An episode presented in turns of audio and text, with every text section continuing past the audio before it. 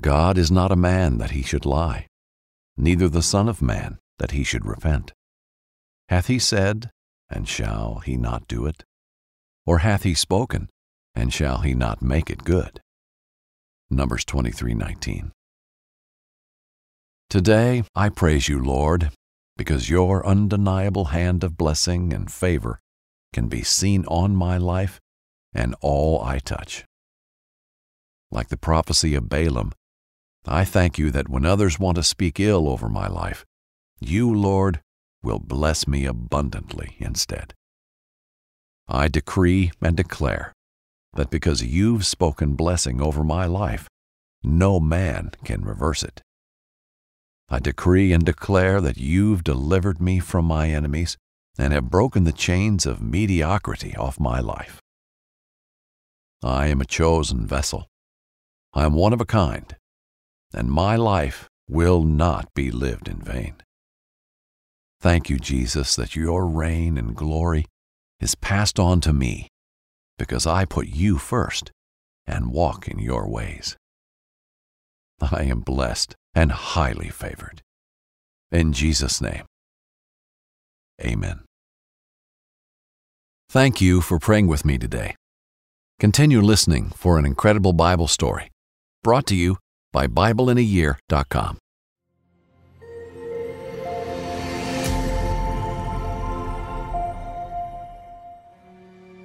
Balaam's prophecy. In our last story, we learned how Balak, king of Moab, was threatened by the vast number of Israelites. Out of fear, Balak sent for Balaam to curse Israel. Balak offered a great reward to Balaam if he cursed Israel, but God would not allow it. As Balaam was on the road to meet Balak, God caused Balaam's donkey to speak. The absurdity awakened Balaam to what he was doing. In this story, we learn about how Balaam is still unable to curse the Israelites and gives a word about one coming from out of Israel, as inspired by the book of Numbers. You know you've got a comeback in you. When you take the next step, you're going to make it count for your career, for your family, for your life. You can earn a degree you're proud of with Purdue Global. Purdue Global is backed by Purdue University, one of the nation's most respected and innovative public universities. This is your chance. This is your opportunity. This is your comeback. Purdue Global, Purdue's online university for working adults. Start your comeback today at purdueglobal.edu. When you buy Kroger brand products, you feel like you're winning. That's because they offer proven quality at lower than low prices. In fact, we guarantee that you and your family will love how Kroger brand products taste, or you get your money back. So next time you're shopping for the family, look for delicious Kroger brand products because they'll make you all feel like you're winning. Shop now, in store, or online. Kroger, fresh for everyone. I'm late.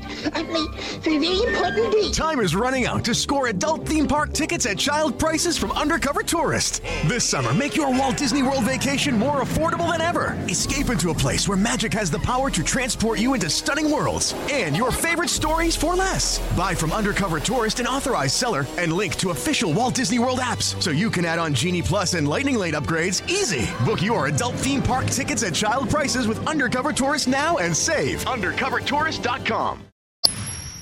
Hello, I'm Pastor Jack Graham with today's episode of the Bible in a Year. In our last episode, we learned how Balak, king of Moab, sought out a pagan soothsayer named Balaam and offered treasures if he would curse the growing Israelite people. Balak was afraid of the Hebrews, who, though untrained and not hostile, could easily overthrow his kingdom if they decided to do it. We learned how Balaam responded negatively at first, but then he tried to seek out Balak in opposition to God's commandment. We then heard the bizarre, strange tale of Balaam's donkey, who spoke to Balaam before the angel of the Lord appeared and warned Balaam not to oppose God. He sent Balaam along to meet Balak with instructions to say only what God told him to say. Today, we'll hear what Balaam says to Balak. So let's listen to today's reading. Balak simmered in his fear of Israel. He paced the palace grounds, anticipating Balaam's return, so that he might curse Israel. When word came to Balak that Balaam had finally arrived, Balak rushed to the outskirts of Moab and met Balaam. What delayed you? Balak said. I have offered you great riches to curse the Israelite people. Do you not trust me? I am here now, Balaam replied. Balaam was resolved to only speak the words of God, for he had come to understand his own selfish ambition. You should know that I do not have any power to curse or bless. That belongs to God alone. I will only say what God allows, Balaam said with resolve in his voice. The next day, Balak took Balaam to a cliff overlooking the Israelite camp. The two looked at the camp in awe, for the Israelites were like a sea of people. Balaam could not help but understand Balak's fear. Yet as he looked upon the people of Israel, he could sense the hand of God on them. An indescribable blessedness surrounded them, as if the presence of God was not near the people, but was among people. Balaam turned towards Balak and his men and said, God requires us to build seven altars to him. There we will make sacrifices, and the Lord will speak his will. Balak had his men gather all that was needed. There on the cliff they burned sacrifices to God and worshipped him. Smoke arose from the cliff, and the people watched as Balaam retreated back to be with God in silence. There God spoke to him in prophetic poetry. Never before had Balaam received such beautiful and clear thoughts from God. The experience almost led him to tears. Balaam arose back towards Balak and the people surrounding him. Balaam spoke with booming and eloquent voice for all to hear. As the river runs smoothly over stones, so did Balaam's words flow from his tongue. Balaam prophesied before everyone, saying, From the distance Balak brought me to the eastern mountains. Surrounded by the beauty of this land, I have been asked to curse Jacob and denounce Israel. How can I curse whom God has blessed? How can I denounce those whom God has never forsaken? For from the mountain tops I see him, and below the rolling hills I witness him moving. Behold, the people dwelling below do not consider themselves a nation, yet they outnumber the dust, and they are blessed. Let me die a death like Jacob's, blessed with children who create a nation. Balak listened to Balaam in total dismay. Enraged by his words, Balak asked, What are you doing? You are supposed to curse Israel, yet now you bless them before my people? Balaam replied calmly, saying, I told you that I would only speak the words of God. Balak refused to accept defeat. He brought Balaam to another summit near the hills to gaze upon Israel. Perhaps you would reconsider if you truly understood how great of a threat they were. Balak said as he showed Balaam another part of Israel's camp. As it turned out, their numbers were even greater than Balaam had originally thought. Their camp stretched around the cliffs, miles into another valley. In the new view on top of the cliffs, Balaam built seven more altars. The people watched Balaam in silence. Fear had made them desperate, so they looked at Balaam with anxious anticipation. Balaam listened closely, his eyes closed and brow furrowed. God spoke to Balaam again in poetry. His words soothed the heart of Balaam. Balaam opened his eyes and turned towards Balak and the people, saying, Arise, Balak! Hear the words being sung from the voice of God. The Lord is not a man, that his fickle mind should sway. All he has spoken, he shall be fulfilled. I have received a command to bless, for God has blessed them, and shall not revoke it. He has not brought forth suffering to Jacob, nor will he send trouble to Israel. The Lord God is among them, and his mighty voice is shouting like the wind in waves. A voice of a king commands them. He brings them out of Egypt, and is for them like the horns of a wild ox. No magic or enchantment could ever oppress the nation of Israel. Behold the mighty people. As a lioness it rises, and it shall not lie down until it has devoured its prey and drunk the blood of the slain. The people shuddered in fear at the sound of Balaam's voice. Balak, however, became annoyed. You shame me by coming here and blessing them. Not cursing them is one thing, but could you not even do us the courtesy of not blessing them? Balak's anger rose, and he once more brought Balaam to another vantage point to view Israel. They moved the altars a third time and offered sacrifices to God. Balaam spoke again, saying, The oracle of him whose eyes were opened and hears the word of God. I see the vision of the Almighty. How lovely are your dwelling places, O Israel! You are like palm groves that stretch across the shores and gardens beside a river. You are like aloes that God has planted. Water shall flow from you, and seeds shall be within the waters. Your kingdom shall be exalted. God has brought you out of slavery and defends you with the strength of a wild ox. You shall eat up the nations and your adversaries. You shall break their bones in pieces and pierce them with mighty arrows. Blessed are those who bless you, and cursed are those that curse you.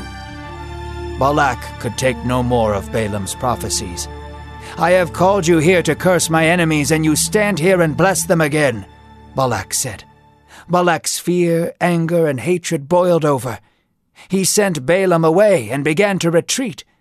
Balaam began to leave, but before doing so, he had another word for Balak and his people. Only this time Balaam spoke of a prophecy that transcended time. His words heralded an ancient promise once made to Abraham. It was a prophecy hoped for, and a prophecy that would unfold before all humanity past, present, and future. Balaam spoke powerfully, saying, I see him, but not now. He is not near. A star shall come out from Jacob a scepter shall rise out of Israel. All the cities shall bow before him. After speaking these words, Balaam left. Riding his donkey, Balaam departed from the frightened land of Moab. A new-found heart for God's people overcame him, as well as an anticipation of what would unfold out of Israel. Who was this star? How would he make all the nations crumble before him? What was God going to do? We begin today's story with an anxious King Balak awaiting the arrival of Balaam. He's offered many treasures to Balaam and is sure when Balaam arrives, he will curse Israel and calm Balak's fears. But the king's hopes are dashed as Balaam tells him he will not curse Israel. Blessing and cursing are God's to give, not his. And furthermore, he must speak to Balak only what God tells him to say. Clearly, his encounter with God on the road to Moab changed Balaam. Balak has a plan. Maybe if he shows Balaam how big the Israelite contingent is, he'll understand the threat and yield to the king's request. So they go up to a high mountain to see a portion of the Israelites. The crowd was very large, but Balaam was resolved to only obey God. He tells Balak to build seven altars and offer sacrifices to the one true God, who will then speak his will. Balak does as Balaam requests, and the offerings rise up from the cliffs. God comes to Balaam and tells him what to say.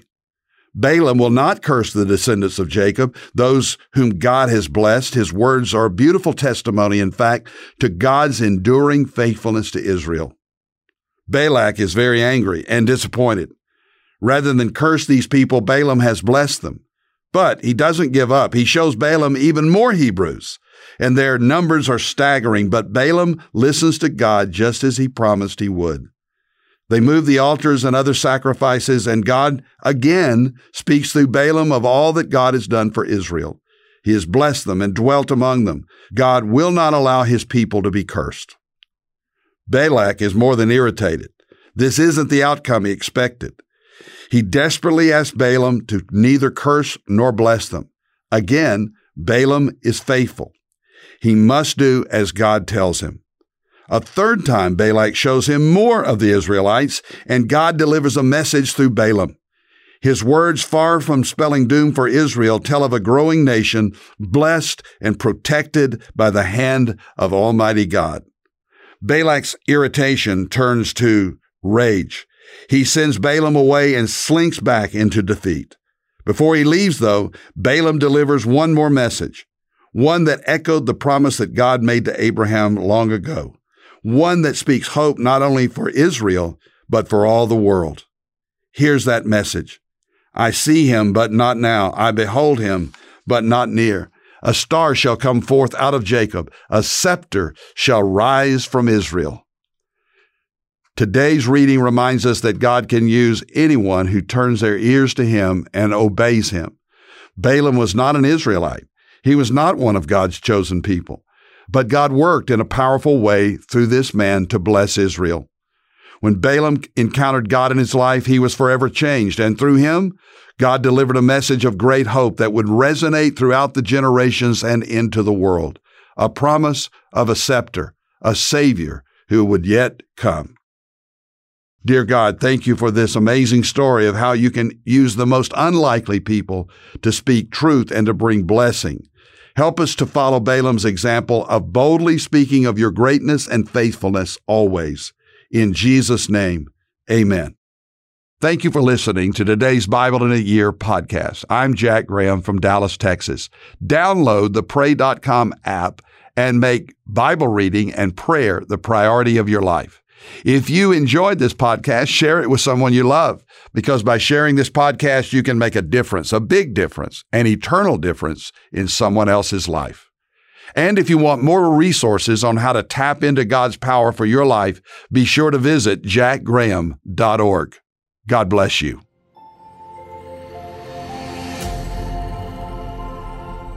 This episode is sponsored by Medishare, an innovative healthcare solution for Christians to save money without sacrificing quality.